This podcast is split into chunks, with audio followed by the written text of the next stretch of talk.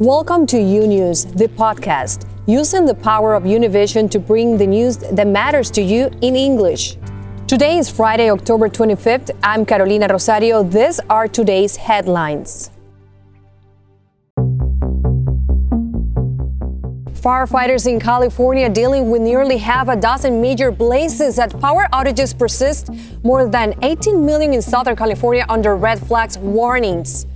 The White House and its Republican allies bracing for more testimony as a number of high level officials are expected to testify about President Trump's actions in regard to Ukraine.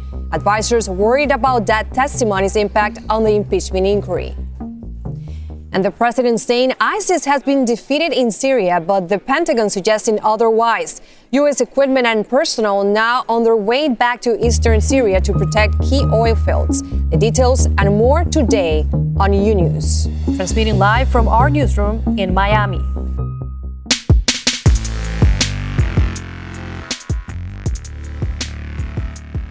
So we begin with the presidency in peril. The administration is working on a messaging strategy to streamline the response to the impeachment inquiry. This as Trump's allies lay out a plan condemning the process. Reports now saying many are worried about the upcoming testimony of a top White House official that could complicate the president's defense even more.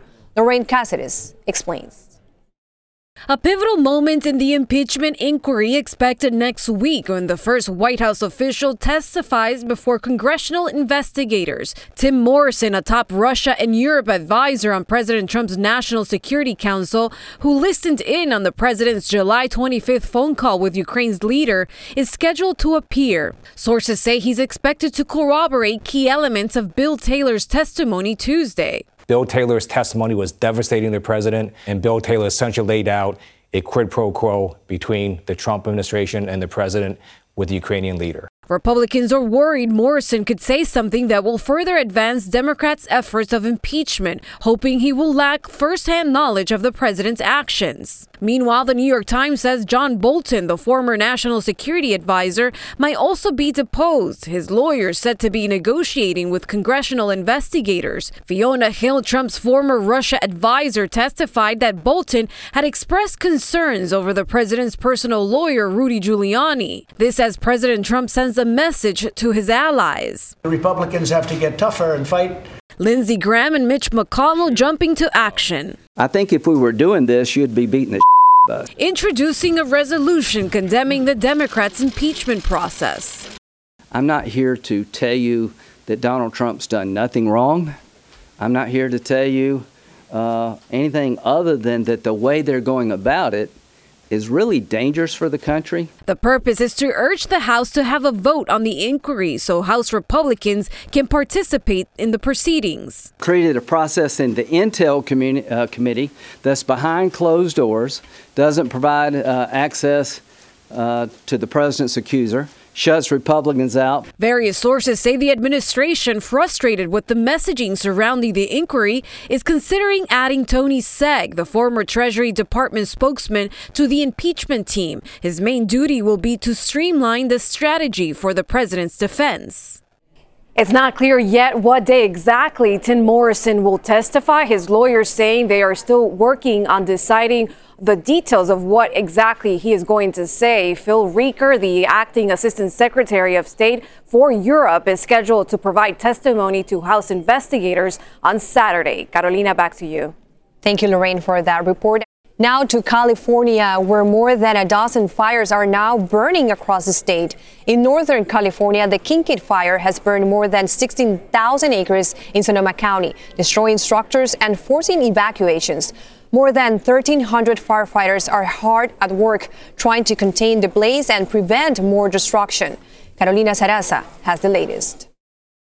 New details on the possible origin of the Kincade fire, potentially sparking near a PG&E transmission tower that broke minutes later. The fire has already destroyed dozens of structures and tens of thousands of acres, at least 2,000 people forced to evacuate. Look at the smoke smothering the mountains for miles. Emergency crews battling the fire in the sky. Oh. And here on the ground, This time lapse video shows the moment the power goes out, then shortly after, a larger glow, likely the fire that then quickly spreads. Also, possible power lines down in the area. PG&E says they turned power off to nearly 30,000 customers in Sonoma County. However, the report states transmission lines in these areas remain energized, citing, quote, forecast weather conditions, particularly wind speeds. The CEO of PG&E speaking out in a press conference. At around 9:20 last night, we became aware of a transmission level outage in the area of the fire. This morning, Cal Fire personnel on the site brought to his attention and then our attention what appears to be a broken jumper on one of our transmission towers. And this morning, first responders are hoping to keep the fire contained as much as they can before more powerful winds arrive this weekend. The fuels are dry, the humidities are down, winds are up, so it's um, Um, fire's best friend. So we're just trying to keep it over there and hope it stays that way. It's hard to tell with the unpredictable winds. Carolina Sarasa, U News. Now let's go to Salvador Duran. He's in Santa Clarita with the latest of the tick fire, which is spreading in Los Angeles County. It has already burned 4,000 acres and more than 10,000 structures are at risk. Salvador, hi. What are you seeing right now? Well, right now, this has been a fast moving fire. We're in Santa Clarita, California, still part of LA County. We're going to go to live images right now of firefighters battling a fire. Look at this house. It was been it's been burning since about 4 o'clock local time in Los Angeles, but because of the high winds that are gusting at about 60 miles per hour, they have not been to put it out entirely. In this particular area, we've had thousands of people evacuated from Santa Clarita away from the fire. Many people have decided to stay, but as you can see how dangerous here is, these firefighters have literally been here all night trying to uh, put out the flames and preventing them from burning more homes. Now, earlier today, we did speak to one of the residents that was evacuated. He decided to stay, and uh, I want you to hear what he had to say because he said he wanted to stay in his home to protect it because firefighters, even though there is about 400 of them fire, battling the flames, there are just simply not enough resources to try to put out the fire. Let's listen in. When you live up here, you get used to it after a while. I've been up here like 50 years now, so. You've survived through other fires then? Oh, yeah, yeah. You know how to get prepared. I mm-hmm. believe that these three homes would have done a little better mm-hmm. if they would have gotten up and cleaned some of the brush mm-hmm. on this hill here, because mm-hmm. that's when the fire was spotted up in the back of Tick mm-hmm. Canyon. It's a very hot canyon. I seen the strike force go up there immediately. They were on it immediately, and uh, the whole canyon turned um, total black. Now, that gentleman just lives down the street from this house, and when we were there, we saw at least three homes completely destroyed. Now, in these images that you're looking at live, you can see firefighters still trying to put out the flames. They said they don't know how long it's going to take them to put it out because as soon as the winds pick up, then you have a brand new, brand new fire erupting, and they're really just uh, trying to do their best to put out the fire. Now, we do have some numbers for you. The fire department just finished, they just wrapped up a uh, press conference where they gave us the latest numbers. They told us that 4,300 acres have burned in this fire, 15,000 homes are still threatened 40,000 plus people are have been ordered evacuated from the area, and there's at least 600 firefighters working in this entire northern part of the LA County to try to put out the flames. Now, some schools also in the uh, LA area have been closed because of the um, uh, smoke. It's just uh, you know it's just not safe for students to go back, and plus we also have to deal with some of the blackouts that are also programmed throughout the day to try to prevent, um, you know, the um, fallen um, um, electricity poles from sparkling new fires. Now, this is the uh, information live from Santa Clarita. I'm Salvador Duran. Back to you in the studio.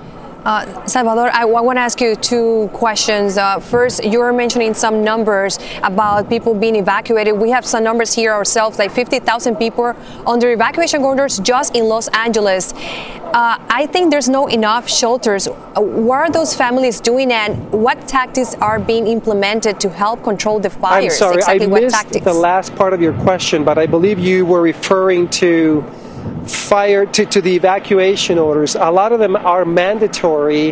However, we've seen even in this area some of the neighbors that, that live just next door, they're still here. They don't want to leave their home. They want to stay here because they're saying they're trying to help the firefighters putting it out just using their hoses. But firefighters say that that's just simply not safe to do. Back to you. Thank you, Salvador, for that report, and we wish the best for our people in California. It's a difficult situation. And as the Trump administration continues cracking down on both legal and illegal immigration, those already living in the United States are pushing to transition from legal residents into full citizens before next year's election. Fabiola Galindo has the story. They go in as permanent residents and leave as American citizens. In ceremonies like this one in the country, more than 700,000 immigrants take the oath of allegiance each year, a number that is quickly reaching record heights. We've seen an increase, um, absolutely, um, of people not just for security. You know, they want to. They know that once they become citizens, they are protected, um, but because they wanna, they wanna vote. Absolutely, they wanna vote in 2020. Immigrant activists like her say that more eligible immigrants are soliciting naturalization as a way to reject the election of President Trump. The amount of legal clinics provided for future citizens had to be doubled, she adds, mainly because citizen applications went up the two years before the 2016 election, something very common.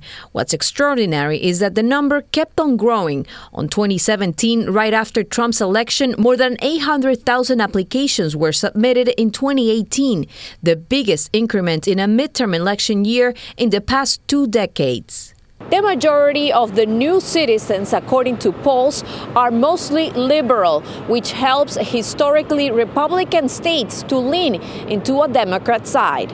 This changes the political landscape, threatening the victory path that President Trump needs to get reelected.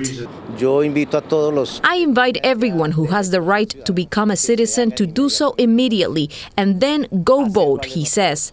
Jaime Sierra is from Colombia and he became an American citizen two years ago and is anxious for the 2020 elections. Queremos un cambio.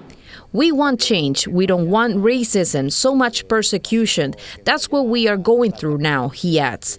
The question remains if enough people think like him and if the backlogs in federal courts that are delaying the citizenship process of thousands will allow them to vote next year. In New York, Fabiola Galindo, U News. Now to the Big Apple, New York City taking new measures after more than two dozen bicyclists have been killed on the road so far this year. Under the new safety program, more bike lanes will be added and intersections will be redesigned. But as Blanca Rosa Vilches tells us, the reaction to the new plan is mixed. Like many things that occurred in New York, cyclists also generate a wide range of feelings in this city. Me encanta la bicicleta. Siento que es una. I love to bike and it's a healthy tool, better than driving a car. But for some New Yorkers, bicycles generate more traffic and inconvenience in already congested city.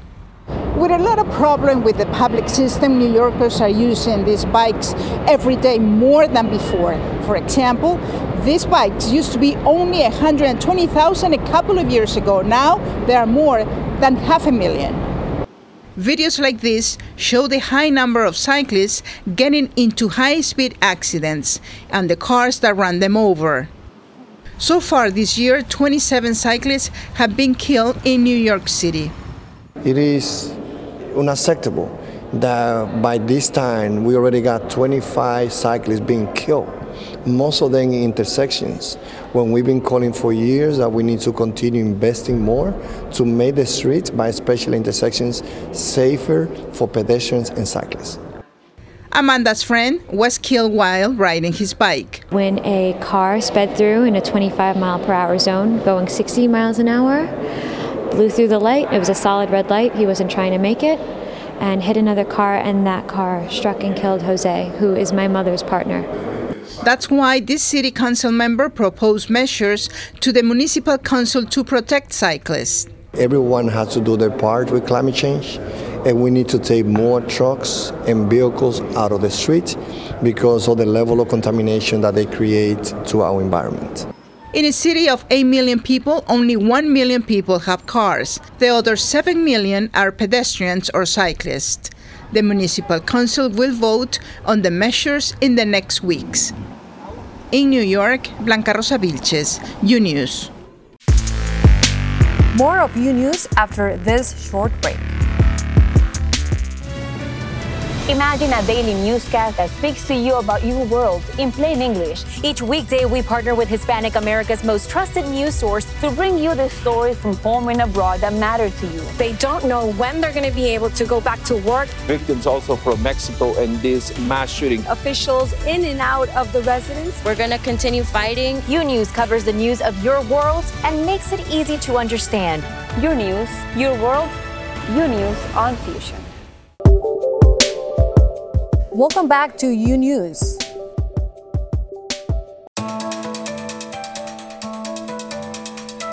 And now for stories making headlines around the world.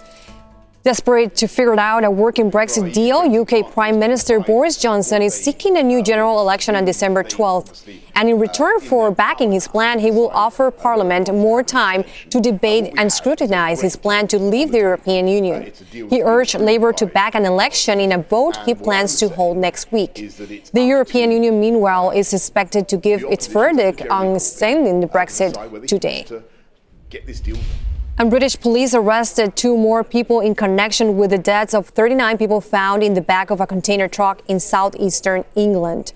A man and a woman, both 38, have been arrested on suspicion of manslaughter and conspira- conspira- conspiracy to traffic people. The 25 year old driver of the truck remains in custody on suspicion of murder. Essex police says the victims were believed to be from China. And closer to home in Honduras, protests calling for the resignation of President Juan Orlando Hernandez turned violent as police used tear gas to disperse hundreds of demonstrators in the capital Tegucigalpa on Thursday. The unrest follows the conviction of Hernandez's younger brother on drug trafficking charges in New York after a trial in which witnesses implicated President Hernandez himself. And the U.S. government is pointing fingers after the Mexican government released the son of convicted drug lord Joaquin El Chapo Guzman during an armed rescue attempt by the Sinaloa cartel. They want to know more about how Mexico is planning to combat the continued onslaught of violence. But as Nidia Cavazos explains, Mexico believes that the U.S. is largely to blame for the rise in killings.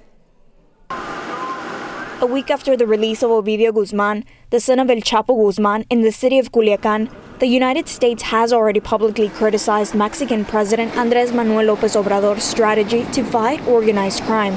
Richard Glenn, the Deputy Assistant Secretary of State in the Bureau of International Narcotics and Law Enforcement Affairs, said during a U.S. hearing that he doesn't know the Mexican president's strategy on this issue and that it was essential that the president share it, and the Mexican president responded. No deben funcionarios de otros países opinar sobre asuntos internos. Officials from other countries should not give opinions on internal matters that only belong to our government. It is of bad taste to do so.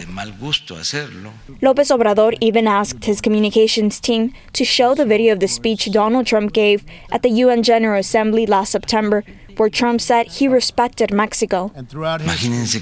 Imagine if I declare that the strategy that the United States follows is wrong, allowing the out of control sale of weapons that are introduced in Mexico, causing the death of civilians. The weapons have become the rationale for Mexican officials to explain their latest security failures. The siege on the state of Sinaloa's capital, Culiacan, was done with Browning 50 caliber machine guns and Barrett rifles with scopes that can shoot down a helicopter. In Mexico, in Mexico, how many people have been killed with American weapons? Thousands of people. In Rio Bravo, Tamaulipas, 18 large caliber weapons were confiscated, including a Browning machine gun. And in the Guerrero Highlands, there was another confrontation with AK 47 and AR 15 machine guns. Several bodies were found in the middle of the road. Nine men lost their lives in a place known as La Cribadora. Reported by Jessica Cermeño, Nidia Cavazos, U News. Thanks for listening to U News, the podcast. Don't forget to follow U News on Instagram, Twitter, and Facebook. And if you haven't yet, go to Apple Podcasts and subscribe, rate, and review. And join us tomorrow for a new episode. Until then.